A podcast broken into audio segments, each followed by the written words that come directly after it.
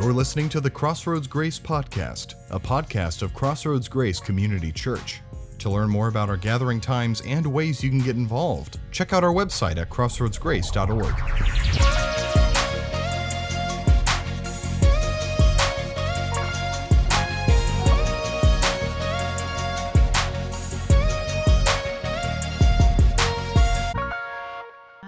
To the Bay Area probably about thirty something years ago with my, my with my two boys. You know, I was out here a single parent.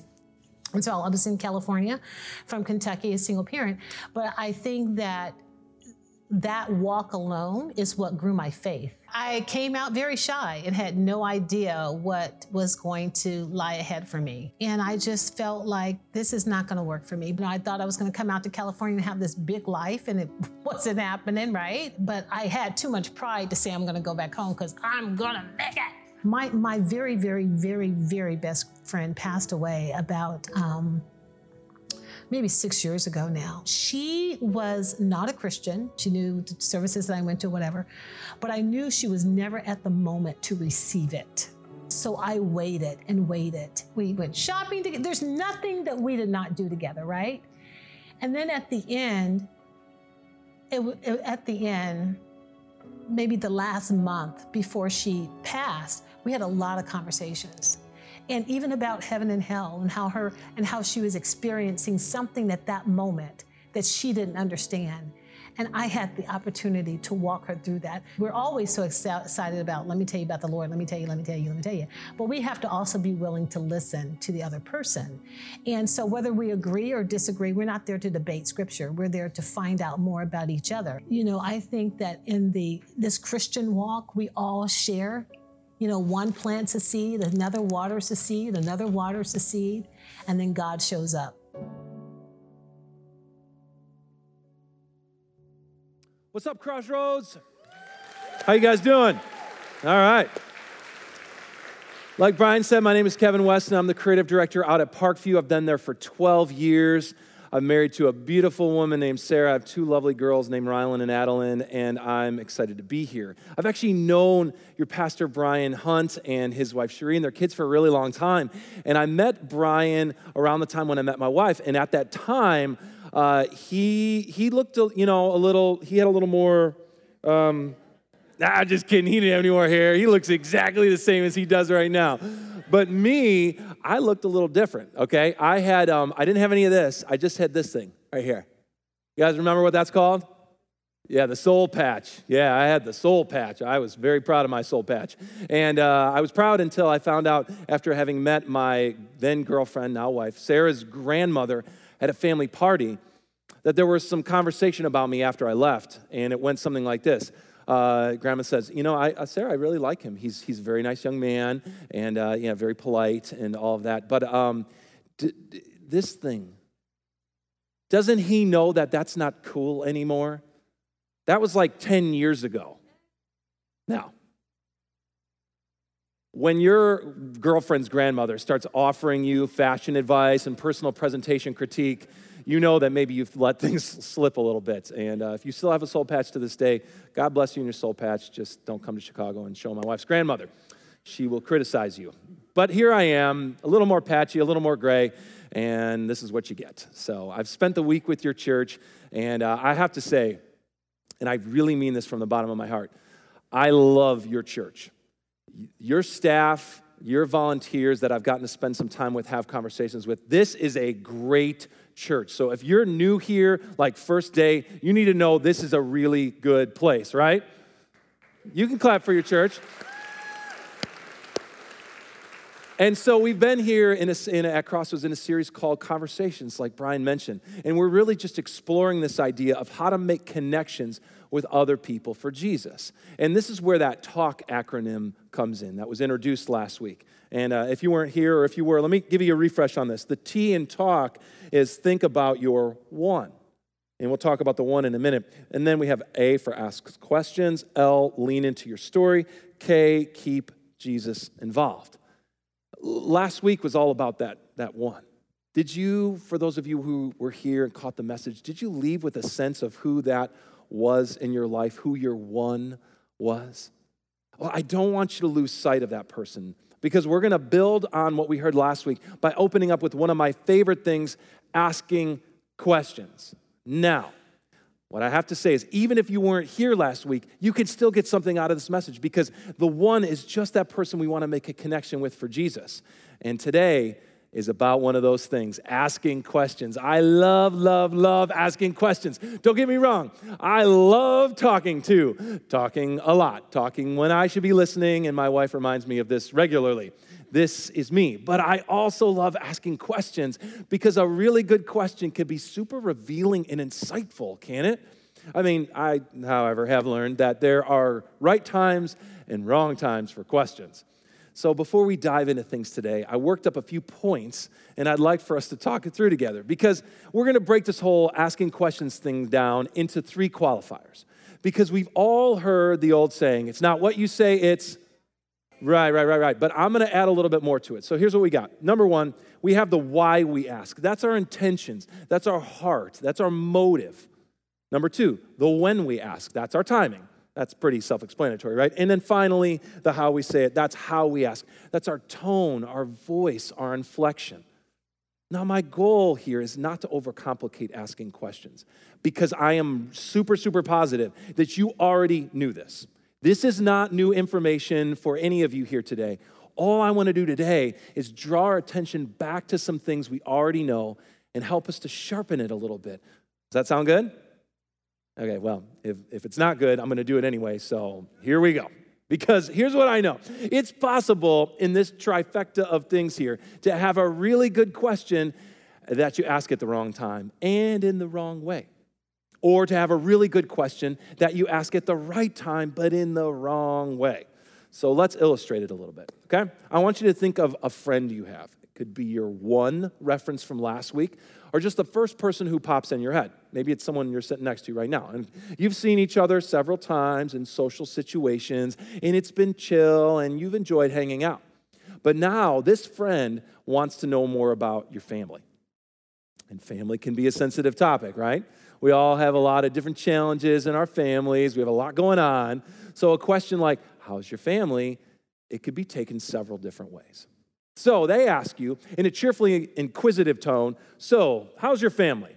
Which is a fine question, right? There's nothing too crazy there, except they decided to ask you while you were dancing to Footloose at a wedding reception. You're like, hey, I like this song, okay. I don't know how to dance to it, so I'm just going to kind of move, you know? And your friend comes up, and they're coming here, and you're like dancing. You're like, oh, hey. And they're like, well, how's your family? You're like, they're good. All right, cut the music now. No more Kenny Loggins. What's your takeaway there? Other than this pastor doesn't know how to dance. The, the, the takeaway is that this person has no awareness of the right time. I mean, I'm happy they're interested in my life, but wow, bad timing. You see what happened there? The what, the why, the motive, the heart, it was lost in the wrong when. Let's try another one, all right? So, same wedding. You're standing alone, you're in line for a drink, you're about ten people back from the bar, and your friend comes up to you and kind of sidles up and asks, so, how's your family? You're like, uh, there's there's nowhere to go, because you told your date you would get them a drink, and now there's only nine people ahead of you. There's plenty of time to answer the question, but the way your friend asked it makes you feel kind of icky, and you're just like, yeah, they're good. Don't ask me anything else. The what, the why, maybe it was good, you think. The when, it was not too bad. There was plenty of time to answer the question, but wow, the way they said it was so weird. You're not offering up any more personal information to this friend of yours. Because if the goal was to build a connection and learn more about somebody's family, we've essentially seen how one question asked the wrong way, executed poorly, can result in a broken connection. Can you hear me now? Remember those commercials? All because of one question. So if it's possible for one question to shut down a connection, is it possible for one question to open up the road to making a connection? And we all want to make a connection with somebody at some time. And I can already sort of feel from some of you in the room you got your arms crossed and you're like, oh my gosh, it's about talking to people, chatting. I'm not a chatty person. I'm not asking people questions. This is not for me. Oh, it's absolutely for you. And if we need to put it in Parks and Rec terms, I don't care if you're a Leslie Nope or a Ron Mustache Swanson. This message is for you because we can all find a way to engage with others through asking questions. And apart from teaching from Scripture, because the ch- this is the church and it's the Bible and it's the Word of God and we use that here, you would be hard-pressed to find a person in history who had more right time, right question combos than Jesus. So let's go W W J A D on it, all right? Let's go back to the wedding. What would Jesus have done at the wedding? I'm not sure, but I'm pretty sure Jesus would not step all over Footloose just to ask this well-intentioned, poorly timed question. No way. Jesus was the master at asking the right question at the right time and with the right tone. There are questions that Jesus asked people that have shaped our view of the Christian faith, of redemption, and given us a model not just for how to tell people stuff about Jesus, about what we believe, but to connect. So we're going to look at two different situations where Jesus asked a question, and we'll see what we can get from it. So if you have a Bible, go ahead and grab that right now. If you got a smartphone with a Bible app, go ahead and grab that. And if you don't have it yet, you can download it. It takes like two seconds, and you can join us today as we go into the book of John. So go ahead and get that prepped and turn there. And while you do that, if you're online, we just want to give you a shout out. As we go through our time today, you may even have questions that pop up about the Bible, about Crossroads, and we just want to remind you there are chat hosts ready to connect with you. So reach out, all right, as we dive in. John four. This is talking about Jesus. It says, so now he had to go through Samaria. So he came to a town in Samaria called Sychar, near the plot of ground Jacob had given to his son Joseph. Jacob's well was there, and Jesus, tired as he was from the journey, sat down by the well. It was about noon. When a Samaritan woman came to draw water, Jesus said to her, "Will you give me a drink?" His disciples had gone into the town to buy food. The Samaritan woman said to him, "You are a Jew, and I am a Samaritan woman. How can you ask me for a drink? For Jews do not associate with Samaritans." Jesus answered her, "If you knew the gift of God and who it is that asks you for a drink, you would have asked him, and he would have given you living water." This question from Jesus launches a really cool interaction with this woman. And, and there's no way we have time today to work through all of that. So I would just encourage you, just bookmark John four in your app. You can flag it, or your Bible, just stick a piece of paper in there. Go back later and read all about what happens in John four. But I'm going to give you the end of the story right here. So check this out. Many of the Samaritans came from that town, uh, from that town, believed in him because of the woman's testimony.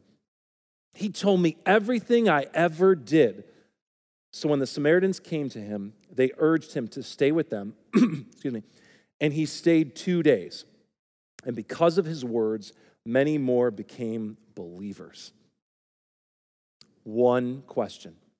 To the woman at the well, he said this, "Will you give me a drink?" It's a good thought, isn't it? I mean, even though we know that Jesus is always looking to make a connection with people, he doesn't ask a deep one. It's a super, really basic, practical question. Will you give me a drink? That's, that's his heart, to keep it simple with people. Uh, what about the when? How did he do? Well, it was good timing, right? Because Jesus and the woman were already at the well. He wasn't in town and asked for a drink that the woman would presumably have to go back and get for him and then bring it back. And then they could chat. She was already drawing the water, and he asked, "Will you give me a drink?" And how? His tone. Now, we have to read this into the text a little bit, but I'm going to go out on a limb and assume that Jesus didn't just strut up to the well and say, "Hey, you give me a drink?" How do we know this? We know this because she engages with him. She responds.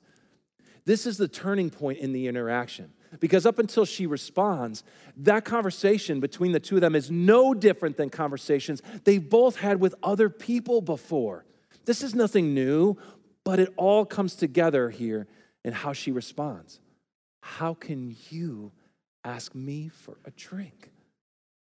Jesus is busting up some cultural barriers here with very great intention. It wasn't just for her, it was for us to see too. Because Jesus crossed a conventional cultural boundary to make a connection. And I love how smooth Jesus is when he does this. It's in sharp contrast to how clunky we are as communicators, right? If we feel strongly about something, we want to make something happen. What do we do? We get on Facebook and we rant. We tell people what we think. Or we wear a t-shirt. Or we get a sticker. Or we get in debates at family parties. You, you know what I think about this and blah, blah, blah, blah, blah. That's what we do. Jesus, he just sits right down. And on a personal level, does the modern equivalent of, want to grab a drink? Is there someone in your life you need to ask this kind of question? Is there someone who, if given the offer by you to just have a drink or just open up? No doubt there are people in our lives who we have regular contact with, and they are just waiting for us to say, hey, want to grab a drink? As we go through today, I'm hoping you can keep your sights set on that person. And like I said, I, I can't go into the rest of the story right now because that's a few messages right there on its own. But this question sent a ripple effect, not only through this woman's life, but through the lives of everybody who heard the story and even into our lives today. So if wanna grab a drink is the most basic, this next one is gonna have us all leveling up. Because Jesus starts this whole thing by having a conversation at the water cooler, basically, and the next one is actually out near the pool, but not like a backyard one. So check this out. In John five, we're going to read.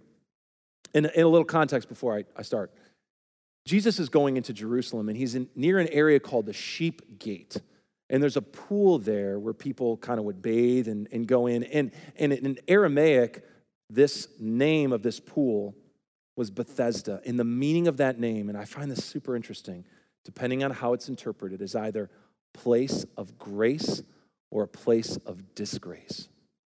Super interesting to me. All right, let's read. Here a great number of disabled people used to lie, the blind, the lame, the paralyzed. One who was there had been invalid for thirty-eight years. When Jesus saw him lying there, and had learned that he had been in this condition for a long time, he asked him, do you want to get well? Sir, the invalid replied, I have no one to help me into the pool when the water is stirred. While I'm trying to get in, someone else goes down ahead of me. Then Jesus said to him, get up, pick up your mat, and walk. At once the man was cured. He picked up his mat and walked. To the man who couldn't walk, Jesus asked one question. Do you want to get well? Now, a cultural clarification here. You're like, the pool, what's the significance of the pool? Here's the deal. When the water was stirred in this pool, people believed they would experience miraculous healing. It was this really curious superstition that they had. The Bible is not endorsing it. It's just reporting on it here in John five. But it does help paint the picture, doesn't it? Many, many people who were unable to contribute to the community, all clamoring for the chance to just get in the waters, to get healing. You can see it, right? And then Jesus just walks in. What's his question? Do you want to get well? Why? Because Jesus had compassion on the man. And the question showed it. I mean, what if Jesus had just asked him, I can see you've been here for a long time. Why haven't you made more of an effort to get in there and be healed? Jesus didn't tell the man, I mean, talk about timing, right? Jesus didn't tell the man, well, if you could get a ride over to our Wednesday prayer meeting, we got some great people there. We do worship songs. You like singing songs, right? Oh, and Sheila, oh, Sheila, she does the best prayers. Sheila will pray for you. No, because the man's right there in his place of suffering, and boom, question. In his tone, how he did it. This one's pretty gut-wrenching. I mean, of course, the man wants to get well. Why would he sit there that long if he didn't want to get well? But it's revealed through this question that the man not only has a physical challenge, but an emotional and spiritual challenge as well. He's getting passed over. He's getting lost in the shuffle of the people. And Jesus picks this person out. And instead of affirming his struggle, oh, wow, that must be really hard for you. The people, they've done wrong by you. Jesus moves right past that, right into action. His question about physical well-being worked on a spiritual level as well. Now, I need to say this right now, in case it's not clear. Our leading question in conversation is never, do you want to get well? That's not the point of the story. But like you, I've got some suffering people in my life who not only need to be well, but moreover, they need to know that they are seen. Jesus had the power to do both things. But the real takeaway for me here isn't the physical miracle. It's the fact that Jesus took time to notice this one man. Don't you think he could have just shouted a miracle over the whole group, exerted his power? Wouldn't it have been more compassionate to just heal everybody? But Jesus is demonstrating for us that we can't deal out compassion in bulk. It's one to one. Is there someone in your life you need to ask this kind of question that needs your reach of compassion, your noticing of them? You ever been in a crowd, mostly unfamiliar people? I'm not talking like current day crowd, like, like a pre-COVID crowd, like a real old school, shoulder to shoulder, packed in a place kind of crowd. And all of a sudden, somebody says your name and you're like, oh, hey, hey, hey, what's up? In the midst of all the strangers, that's the feeling that Jesus gives this man right there. Who in your life needs that reach of compassion through a simple question? In our fame-fixed culture, our drive to get attention and engagement on the things that we do, even with all of that, it's still our one-to-one, relatively unseen moments that define our lives. Jesus makes that moment for this woman in John four, and he does it again in John five. And so often we, we think about people being remembered for the great statements they make. But, but what about the great questions they ask? You want the truth? You can't handle the truth. Few good men, right? Anybody? No? Nicholson? Okay. Well, let's play a few more and maybe you can do better on this on this next one. I'm going to give you a movie quote and then you just fire away, just shout it out, you know, if you know what the name of the movie is. And if you're online, you could shout. We won't hear you, so just type it in the chat and you can participate, okay? Here we go. Number one. Aren't you a little short for a stormtrooper? Anyone? Star Wars? Okay, yeah, very good. Princess Leia, there she is. There she is, Princess Leia. All right, let's see if you can do better with this one. Here it is. You got to ask yourself a question. Do I feel lucky? Well, do you, punk? Dirty Harry, that's right. Yeah, Brian told me, put a Dirty Harry thing in there. They'll love it. They are Dirty Harry people. Some of you don't want to admit that you just watched that movie. So, um, and last but not least, my favorite one. Wait, don't don't put it up there yet. I'm going to, here we go. Who are you going to call? There we go. That was a softball right there. Nice job. So I don't know uh, about you, but I doubt that any of my questions are going to be legendary like those questions are. But questions or not, I'd like to be remembered for making connections with others. You know, as I was preparing for this message, I had my one in mind. And I'm going to just lay it on the line here and be real honest with you if I can do that. Because a few years ago, I, I moved into a new neighborhood. And I was resolved to make some good connections with my neighbors. And one of the first guys I met was a man named Ash. And he had young kids just like me. And I remember at the time, I was determined to share my faith with him. I was going to be direct, but I was going to be loving. And I was going to work on this guy. You ever heard Christians say something like that? I'm working on this person. Listen, people, I became quickly confronted with the fact that he's not my project. You can't be a project and a friend. At some point, one of those things is going to take over and your heart will be revealed. These people that Jesus encountered were not his projects. Jesus simply opened the door with a good question and allowed the other person to walk through freely and set the direction for the conversation. And so as we look at these situations in John four and in John five, I see a few things start to take shape. And, and here's one of them. Maybe, maybe you see this too. Ordinary questions can lead to extraordinary breakthroughs. Jesus didn't ask any of these people, "How can I pray for you? How's your soul?" Don't you think he found that out pretty quickly? In each one of these instances, Jesus asked a regular question, and it went somewhere really interesting. To the woman at the well, "Will you give me a drink?"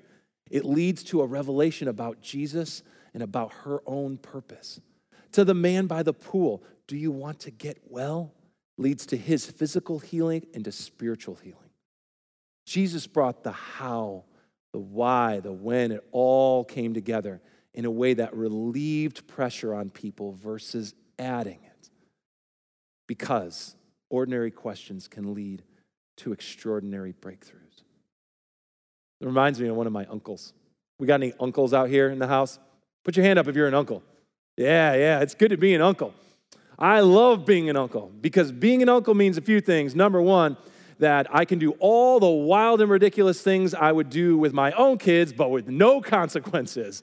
That's uncle life. And growing up in the Midwest, we would get together on Thanksgiving, and b- before dinner, we would toss the football around the yard. And I got this one uncle who would always show up with a regulation size, fully inflated, took no pointers from Tom Brady N F L scale football, and this dude had an arm. So here I am, ten years old with my little cousins, freezing our buns off outside, and I got my uncle, like Uncle Rico from Napoleon Dynamite, remember him? Throw this pigskin a quarter mile over that mountain. He just whips the ball at us in a power move, and it wasn't fun. Not at all. It hurt. Sure, he was playing with us, but he was missing the point of it. Playing catch wasn't about throwing the ball at someone. It was about making a connection. And I'm not saying he had to ask us ten-year-olds deep life questions. I'm just saying he could have played with us so that we wanted to play again. That's making a connection. Look at how Jesus does it, though. So the woman at the well, "Can I have a drink?" She says, "Sure, here's your water." No more dialogue. You, you think Jesus would have said, "Go long"? No, he didn't do that. I mean, to the man by the pool, "You want to get well?" Dude's like, "Nah." Jesus is like, "Okay, well, see ya." I mean, no, I mean, if the greatest goal is to make a meaningful connection, and Jesus let each of these people set the tone for how it was going to go, then Jesus is playing the equivalent of spiritual backyard catch with the people he met. For those who wanted to play close, he took it easy. For those who said, "Go long," he went there. And that's the mode, that's the headspace that he calls us to as we interact with other people. So let me ask you this, Crossroads. Do you want your one to know who you are or what you know? In the context of your faith, do you want your one to know who Jesus is to you or stuff you know about Jesus and about the Bible and Christian things? Because here's the other thing we see from Jesus' life. We choose whether they get to know what we know or get to know us. We decide the tone, the timing, the manner of what our questions lead to. I had a professor once in college, and they said, at the first day, said, "Does anybody have any questions?" And I thought I was being cute, and I said, "What are your credentials?" Now, those of you who giggled are obviously aware that that's the last thing a professor wants to be asked on the first day of class. I decided exactly how that semester was going to go for me in saying that one question. Because if our goal is to ask a question just so we get to tell people what we think about them or what they're talking about, then, I mean, that's really easy to do, isn't it? It's really easy to play that game. We watch some YouTube videos. We listen to some podcasts. I listened to the podcast recently. Did you catch that? No. We read a book. And all of a sudden, with all this knowledge, we're subject matter experts, and we're ready to just start firing away.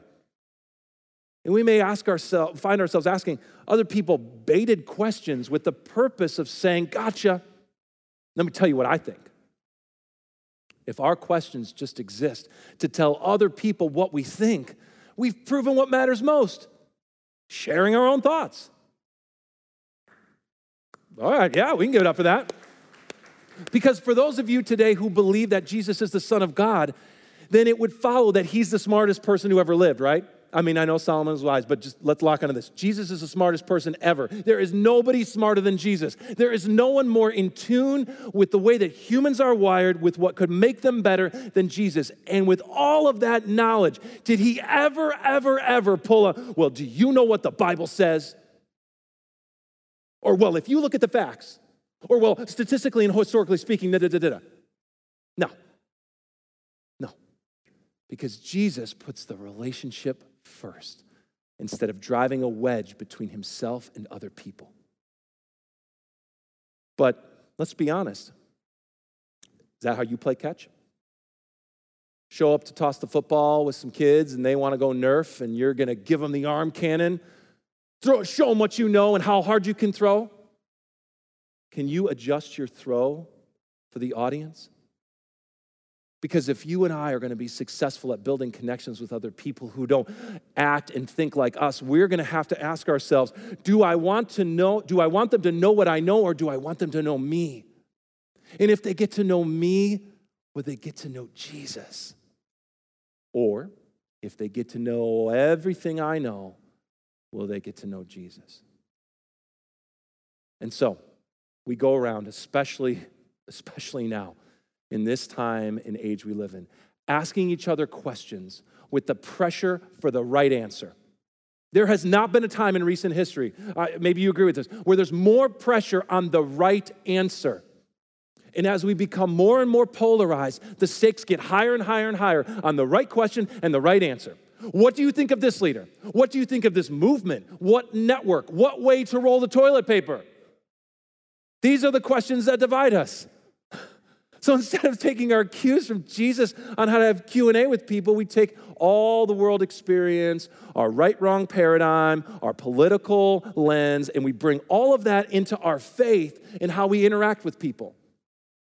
Which brings us to the third and possibly most important thing we see from the life of Jesus, and that's this. Proving our love is more important than proving our point. One more time. Proving our love is more important than proving our point. But that could be hard because we got this. We got a book and it tells us all the answers. Does Jesus ever throw the book at these people? No way. Couldn't he though? Couldn't he have just fired away some opinions and dropped a bunch of truth on them about what their presenting issues were? I mean, take a look, right? I mean, the woman at the well. She talks about Jews, Samaritans, cultural things, and he goes, well, you know, the Jews and the Samaritans have a pretty big history, and it, it's pretty complicated. So if you really want to get into this whole thing, we could talk about cultural divides, but no. The man at the pool. Your excuse is flimsy. You could have absolutely tried harder to get into the water, and I'm not even sure you really want to get well. You say you do, but if you were really serious about it, you would have done something already. You know what? I'm not even sure you're worth the miracle. Is that, is, that, is that Jesus? Is that your Jesus? We need to be careful, friends, that our opinions don't create division. Because pushing our opinions is never greater than causing division. And notice, I did not say, because I can already hear what you're thinking. I didn't say be careful your opinions don't challenge other people. As if the goal was just to agree with everybody. Don't rock the boat, just be nice. No, no, no, no, no, no, that is not it at all. Jesus was kind, he was loving, he was compassionate, but he wasn't nice. But you'll see in Scripture that when Jesus drew a line, when he laid down a perspective for others, he did it mindfully. He didn't break his own code. He was thoughtful, he was well-timed, he was direct, all with the goal of helping others experience a personal breakthrough. Jesus dealt with people in a way, and, and although he could have had all the pretense in the world, he just engaged with them exactly where they were. Don't you think he knew what their biggest problem was? Did he really have to ask a question at all? Couldn't he have just walked around and unloaded ideas and perspectives on them and just blown their minds? But he didn't. Why? Because proving our love is more important than proving our point. So you may be hearing all of this and you're like, yeah, I'm telling you, dude, that's hard though. That's hard because I got people in my life. You don't know the people I have in my life, and they are tough to get along with, and we don't agree. And I thought we agreed. And after last year and this year, I'm not sure we even care about the same things anymore, or we believe the same things. And so you're just telling me to ask these simple questions. I don't know where that's all going to go. Or you've got people in your life that you've already done this with. You were, you, they weren't your projects. You were trying to be friends. You were trying to be kind. You were trying to be loving. You were trying to be invitational. Bring them into your life and your faith, to the church. And you're like, maybe it's not working. God of my present. God of my future, right? In worship. You write the story. You hold it all together. The God who makes every good thing grow is in this with you, my friends. And that's a good thing. And there's nowhere I have found that better illustrates that than the story I heard once about bamboo. Yes, bamboo. Because when Chinese uh, Chinese bamboo is planted in the ground by farmers, it's like all these orchards around here. It gets planted. Dig a little hole, seed goes in the ground, water it, fertilize it, tend to the ground. And in the first year, most people would expect to see something coming up out of the ground. That's reasonable. But in the first year, there's nothing. There's no discernible difference in the soil than when they started. They get to year two. Tending, watering, fertilizing. Is there anything? There's nothing. Starting to doubt, is anything going to grow? Is it working, what we're doing? Get to year three. We sure, surely see something by now. Watering, tending, fertilizing, nothing. Year four, watering, tending, fertilizing, nothing. Four years in, there's nothing. Positive. On year five, something will break through that ground, and you're right. Because in five weeks, it grows ninety feet. Does that not blow your mind? How many of us here today have been bamboo? Right? You, you've been bamboo, or you got some bamboo in your life. You got some people in your life, and you're like, oh, ooh, I don't know if that's working. I'm trying. I'm tending, I'm watering, I'm fertilizing, I'm doing what Pastor said, and it's not making a difference. Maybe I should just give up.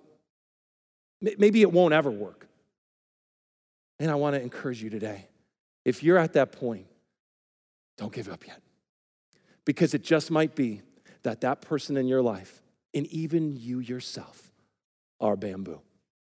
And because what you can't see, which is happening under the ground, is this beautiful, entangled arrangement of roots and a system that can one day support the kind of growth that will last, and everyone will go, whoa, that's so cool. Do you remember what he was like? Do you remember what she was like? I remember what I was like. And so I want to give you that chance to start the process today. Because we could talk about all this stuff. You can come to church, you can show up and be like, that was good, and then go on your way. But I want to give you a chance right now. This is the tag you're it moment. I'm going to give you a minute here very soon to respond to this whole thing. Because, because here's what I know. This is all fine and good while we're in this room. But then you go take this thing out into your into the car, back to work, at home. Students, as you're starting school this year, and you're like, I got a lot of people around me, and I'm not sure I agree with anything about anybody. This is for that person. This is for the person in your life who you're like, I thought I knew you, and I don't know you anymore. I don't think we share the same values. I don't even know how, how to be in your life. It's for that person.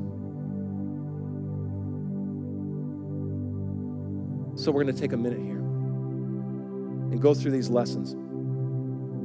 Ordinary questions lead to extraordinary breakthroughs. We've seen it. We choose whether they get to know what we know or get to know us. And finally, if you take nothing else from today, proving our love is more important than proving our point.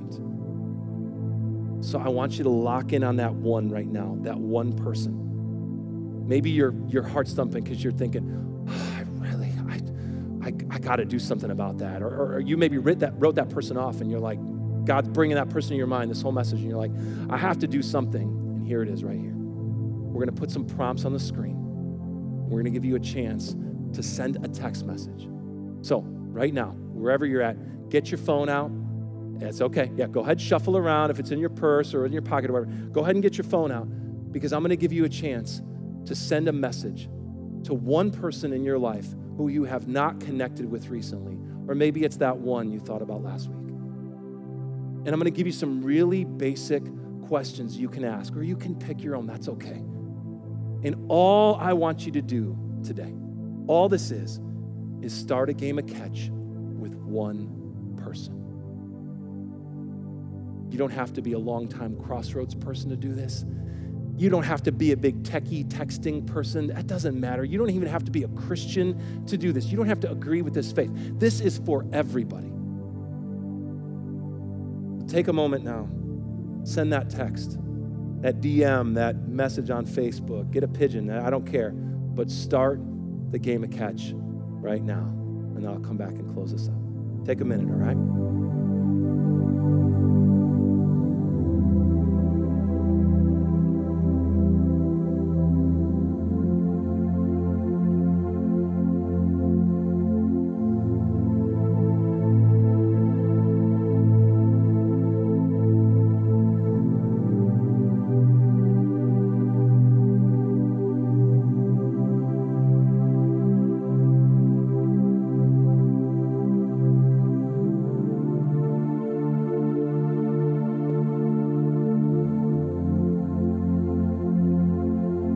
Have just tossed the ball and it's not coming back. And that's okay. If you're a Christ follower, you say a prayer for that person and you be reminded that they are God's child and it's not about you. You may have just tossed the ball and you just gave somebody a black eye. And that's okay too. Just grab an ice pack, make it right, and try to aim better next time, because it's not about you. And you may toss them the ball and you may get way more than you ever planned on. And that's okay too, because you don't have to answer every question. You don't have to have everything figured out. All you need is to just answer for how you're going to toss it next. It's a beautiful thing, right? Stand and let me close out and I'll pray for you. God, I thank you that you have shown us through your word that an ordinary question can lead to an extraordinary breakthrough, that the thing that you care most about is getting us, for us to know you, not just knowing what you know, and that proving your love for us, Jesus. We are so thankful that that was more than important to you than proving the point. And the point, after all, is love, isn't it? So God, would you help these little seeds that were planted, these questions that were asked, these messages that right now might even be just digital garble floating through the air, over a satellite, down to somebody's phone, and straight into their heart. We trust that you will help that to grow. God, you grow good things. Would you grow something good out of this bamboo that was planted today? Help us to just stay in the game, keep playing catch. Thank you for this church. Thank you for these people. Thank you for your word. In your name we pray. Amen. Crossroads, thank you. Have a great weekend. Thank you for joining us this week on the Crossroads Grace podcast. If you enjoyed this message, please rate us and subscribe to the podcast on Spotify, Apple Podcasts, or wherever you're listening from. If you are interested in getting involved in our community or want to find out more information, visit us online at crossroads grace dot org. Thank you for listening to the Crossroads Grace podcast.